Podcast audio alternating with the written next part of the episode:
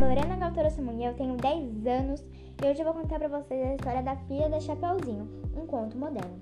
Desde o ocorrido do lobo, as coisas mudaram. A Chapeuzinho se casou com um caçador. Eles tiveram uma filha. O nome dela era Toquinha Vermelha. Ela já tinha 11 anos. Ela se chamava assim porque ela sempre usava uma touca vermelha. Um dia, Tolkien acordou com a terrível notícia de que sua vovozinha tinha falecido. Ela decidiu aprofundar mais essa investigação.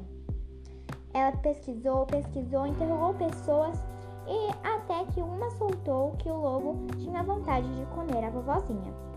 Então, ela investigou, investigou mais e descobriu que o lobo tinha falecido de infarto.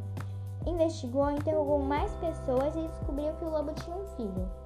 O filho decidiu se vingar da vovozinha pois o seu pai tinha morrido de infarto de tanto nervoso com a história da Chapeuzinho. Então ele matou a vovozinha e a comeu.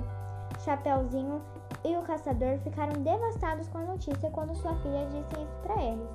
Eles entregaram o filho do lobo para as autoridades, ele foi preso e eles viveram felizes para sempre, sem nenhuma incomodação de nenhum dos lobos. E essa foi a história da filha da Chapeuzinho. Até a próxima história!